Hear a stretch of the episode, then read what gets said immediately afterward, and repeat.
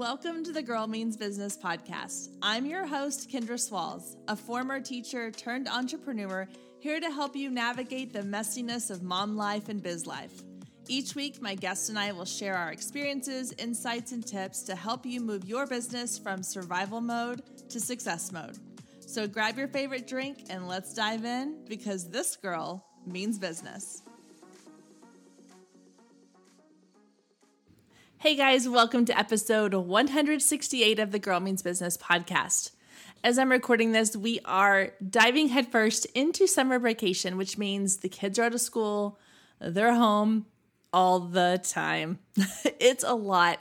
For someone who just recently got used to having the kids in school all the time, it's going to be a bit of adjustment this summer for me to get back into the routine of having them home all the time and into a routine of balancing how to get my work done, how to stay on top of things and keep up that momentum while still enjoying time with my kids. Now, as much as I love my children and I really do love spending time with them, sometimes I just need things that are just for me. I need to be able to take care of myself. I find that the days that I am the most frustrated, the days that I'm really short tempered with them, are the days that I typically feel like I'm not taking care of myself. And so I wanted to do just a quick episode today sharing five self care tips, five things that I truly believe we all, as moms, as women, as entrepreneurs, need to be incorporating into our lives on a regular basis so that we don't reach that point of breaking point. That point where we feel like we just need to go in the bathroom and cry for 30 minutes because we've hit that wall. Doing some of these things will hopefully help you to avoid the wall, avoid the breakdown, um, avoid the things that will help to set us down a path where we're not really feeling happy with ourselves or where we're at. And I know that summer can be a really stressful time. So I felt like this was a great time to share some of these sort of self care tips. So let's go ahead and jump in. My first one is one that I just recently started really focusing on, and that is going to therapy. And I know there's a bit of this still sort of stigma around therapy. People think, oh, you know, you only go to that ther- you only go to therapy if you really have like something going on or trauma in your life. And I honestly felt that way for a long time too. I was like, I don't need therapy. Like, what am I going to do? Talk about my kind of first world problems? Like, I don't have anything serious to talk about. But it wasn't until I was talking to a good friend and she said, you know, hey, I really do think that this could be beneficial to you, not just because of something traumatic that's happened in your life, but because we all need someone to talk to. We all need maintenance. And that's exactly what I look at it as now is it's not me going to therapy because something's broken or something's wrong. It's maintenance. It's doing maintenance work on myself and on my mind because I want to avoid the big things that would need therapy later on. It's kind of like going for a physical or a checkup or going to the dentist to get your teeth cleaned every couple of months. So I have started using betterhelp.com and I found an amazing therapist I love on there. And we chat once a month. We can text and message each other throughout the month. And then we have monthly calls, face video calls. I don't have to go into an office, I don't have to drive anywhere. I can close myself up in the home office or sit in my bedroom and just video chat with her once a month. If I'm having a bad day, I can reach out to her via text message or in our little chat room that we have inside of BetterHelp. It's been really, really helpful for me. And I'm not saying that that is the path for everybody. Some people do better with in person therapy, or maybe you have other platforms you prefer to use. I'm not pushing one or the other. I'm not sponsored by BetterHelp, but I do like the, the convenience aspect of it. And it's been really helpful because I have incredible support systems in my life. I have my wonderful husband, my friends, my family, other incredible entrepreneurs around me. But sometimes you need that unbiased person that's going to push you to think a little deeper, to dig a little deeper, to ask you the difficult questions that you may not want to ask yourself, and then get you to answer those questions when you may not want to answer them yourself. And so it's been one of the best things I've been able to do for myself to help me just process things. I process things by talking them through and having someone that I can talk those things through, whether it is in that monthly video chat, whether it is through sending a voice message. She'll let me, you know, I can send her voice memos through our platform or just reaching out via text. All of those things can be really, really helpful.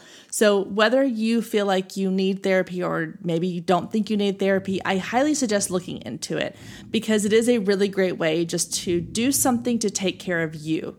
Because you've all heard that saying that if you don't take care of yourself, you can't take care of the others in your life. And it, it's really true. We have to take care of ourselves in order to be there for everybody else around us.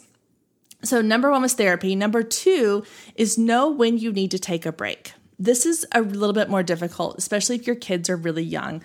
But having that awareness of knowing, like, okay, I need to walk away for a few minutes, or hey, I need to call the babysitter and take you know an afternoon to go run errands by myself.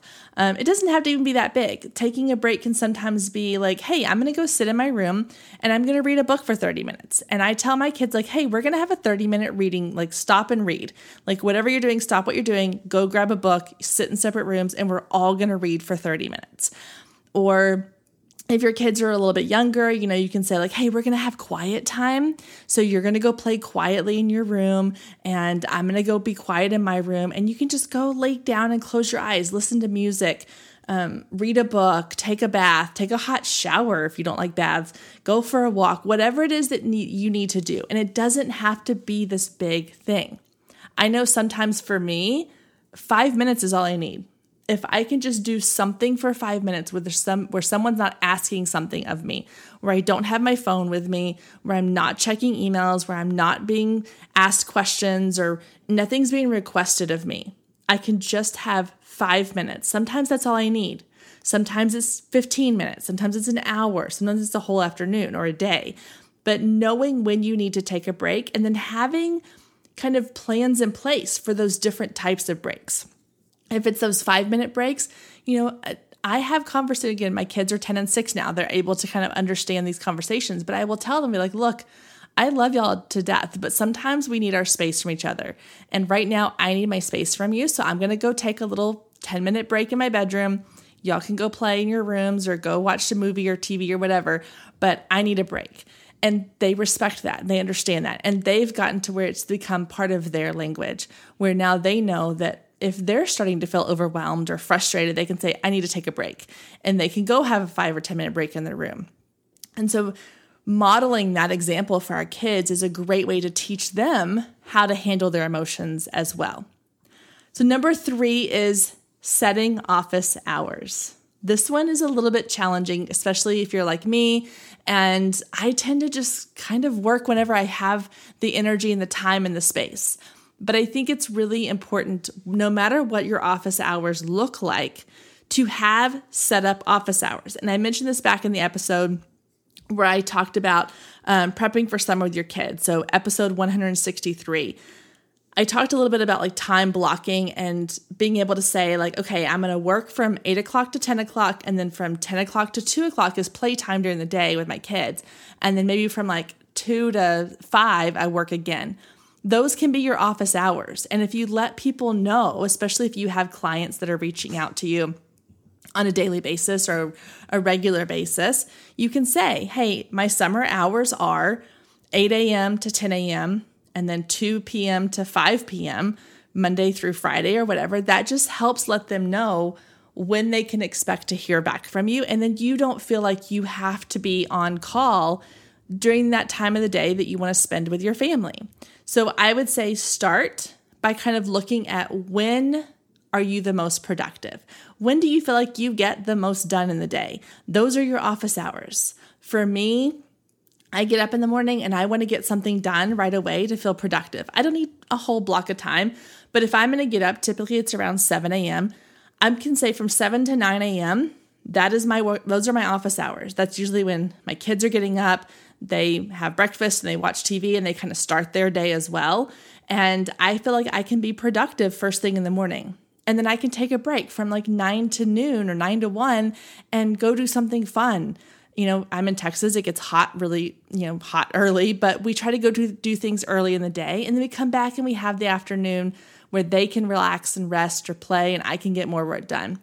Those office hours can be flexible, you know, if it changes from week to week or even day to day. But if you have a general structure, it's going to help you to feel like that you are not pushing aside your work, you're not pushing aside your family time. You are able to balance both and feel like you are getting something done in each. One is not overpowering the other, and vice versa. So, setting up office hours, having boundaries in your business, that's really beneficial for helping you to feel like that you're taking care of you and not just taking care of everybody else. Number four is to ask for help. This is another one that I have struggled with. I don't know you can tell a trend. These are all things that I have personally struggled with. But asking for help can feel very vulnerable. And especially if you are in a position where you maybe live somewhere where you don't know a lot of people, you know, if you don't have family around or you know you don't have a ton of friends that live in your area because you've moved or you just you're new to the area, then it can be hard to ask for help. But find a group, which is going to tie us into number 5 in a minute, but find a group of people you can go to, whether that is you have a babysitter locally that you can call, or a family member, or a family friend, or another mom friend, another mompreneur, and you can say, hey, I need help two days a week so that I have a quiet house where I can record interviews for my podcast or where I can like focus for two hours. Would you want to do like a, a childcare swap? You know, you're not the only one who's feeling overwhelmed right now. You're not the only one who's feeling like, oh my gosh, I have kids home all summer. What am I going to do? How am I going to keep them busy? How am I going to get things done? There are one million other moms out there doing the exact same thing. And so if you reach out to them and you say, hey, I'm really struggling to get things done in my day. I'm I don't know if you feel that way, but would you want to maybe like come up with some kind of schedule to help each other out? 99.9% of the time they're going to say yes. And if they don't, well, they just may be in a different place than you and that's okay. You can also ask for help outside of family and friends. You know, you can hire help, even if it's just seasonal help. You know, we see this in real t- retail all the time. They put out things in the summer and the holidays asking for seasonal help, saying, hey, we just need someone to help us for the next two months to get through the busy season. This is your busy season, and it's okay to hire someone to help you, whether again, that's a local babysitter that comes into your house two days a week for four hours at a time to watch your kids while you go in the office and work. Or maybe it's hiring someone to come and clean your house because you don't have the time. Or having someone deliver your groceries. Guys, Instacart is the best thing to happen in a long time because I hate going to the grocery store. And if I can get those two hours of my life back and have my groceries delivered, I'm more than happy to do that. That's asking for help. That is outsourcing something I don't want to do in my life to make my life easier. But then you can also outsource things in your business. I use websites like Fiverr and Upwork, and I hire people for one month at a time or three months at a time to do things in my business. That's how I found the incredible graphic designer that I have that's helping me create my social media graphics. I have hired a Pinterest person to help me organize and clean up and figure out my Pinterest account. You can hire virtual assistants. You can hire people who to help you just launch a new product or service that you have pretty much if you can think it, there's somebody out there willing to help you do it. And it also makes you feel good to know that you're helping somebody else grow their business. You're helping somebody else support their family because you are paying them for a service that they offer that you can't do in your business on your own right now. And if it just is something that's short lived, that's totally fine. Just let them know up front, like, hey, I need help for the summer while my kids are home. Can you help me with my, you know, email inbox organization for the next 3 months until I can get a little more of a handle on it? Absolutely fine. It could turn into something longer than that or it could be short term. Um, so going in and asking for help, hiring something when you can't do it on your own or don't have the time is totally fine. I don't want you to feel like that it is a big scary thing or something that you can only do when your business is a certain size. That's not the case at all hiring people and asking for help in your business can happen from day one. And it can help you to grow your business. I know a lot of people are like, well, when I make enough money to hire a virtual assistant, then I will do that. But it's kind of that catch 22 of, okay, well, what are you missing out on in your business right now? How are you not growing your business right now because you aren't willing to invest in having somebody help you in an area that maybe isn't your strong suit? So don't look at it as you are losing money in your business because you're paying somebody. You're investing in your business and it could come back to you tenfold or more. So don't be afraid to ask for help or hire help when you feel like you need it. And the number five is to find your village. I know that's a term that I am not a biggest fan of, but I truly believe in community and finding the people that are going to help you be the best version of yourself, that are going to help you talk you off the ledge when you need them to, or praise you and support you and cheer you on. I've been very fortunate that I have a village here locally of family and friends. Um, and I have a, a virtual village of people that I've met through different social media networks that I've met in real life. You all have met my business bestie, Katie Brinkley. Um, she's been a lifesaver for the last year and a half. She's the one that, like, when I have a bad day, I can text her and I know she's going to talk me through it, and vice versa. If I, something exciting comes along, she's going to remind me to celebrate that and to be proud of the, the accomplishment that I've made. And it goes without saying that, like, you need that in your business, but you also need that in your personal life. And I know that's something that we as women struggle with us sometimes as we get older because we are so focused on our families and our businesses and our our lives within the walls we live in of our home.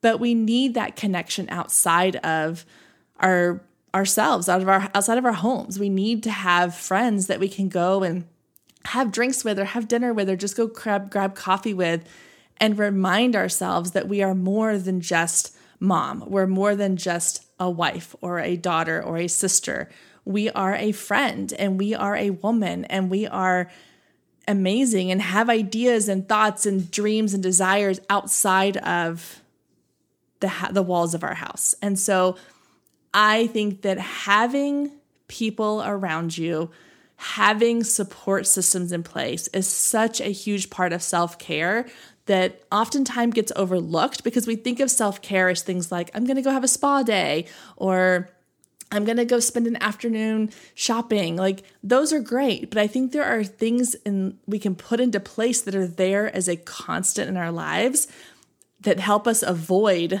like I said that burnout, that feeling of like I've hit this wall. And one of the best things you can do for that in my opinion is to have that village, have that community, have that tribe. If you are struggling to find that, there's a couple things I recommend. One, there's a really great book um, that it was gifted to me recently. It's called I'll Be There, but I'll Be Wearing Sweatpants by Amy Weatherly.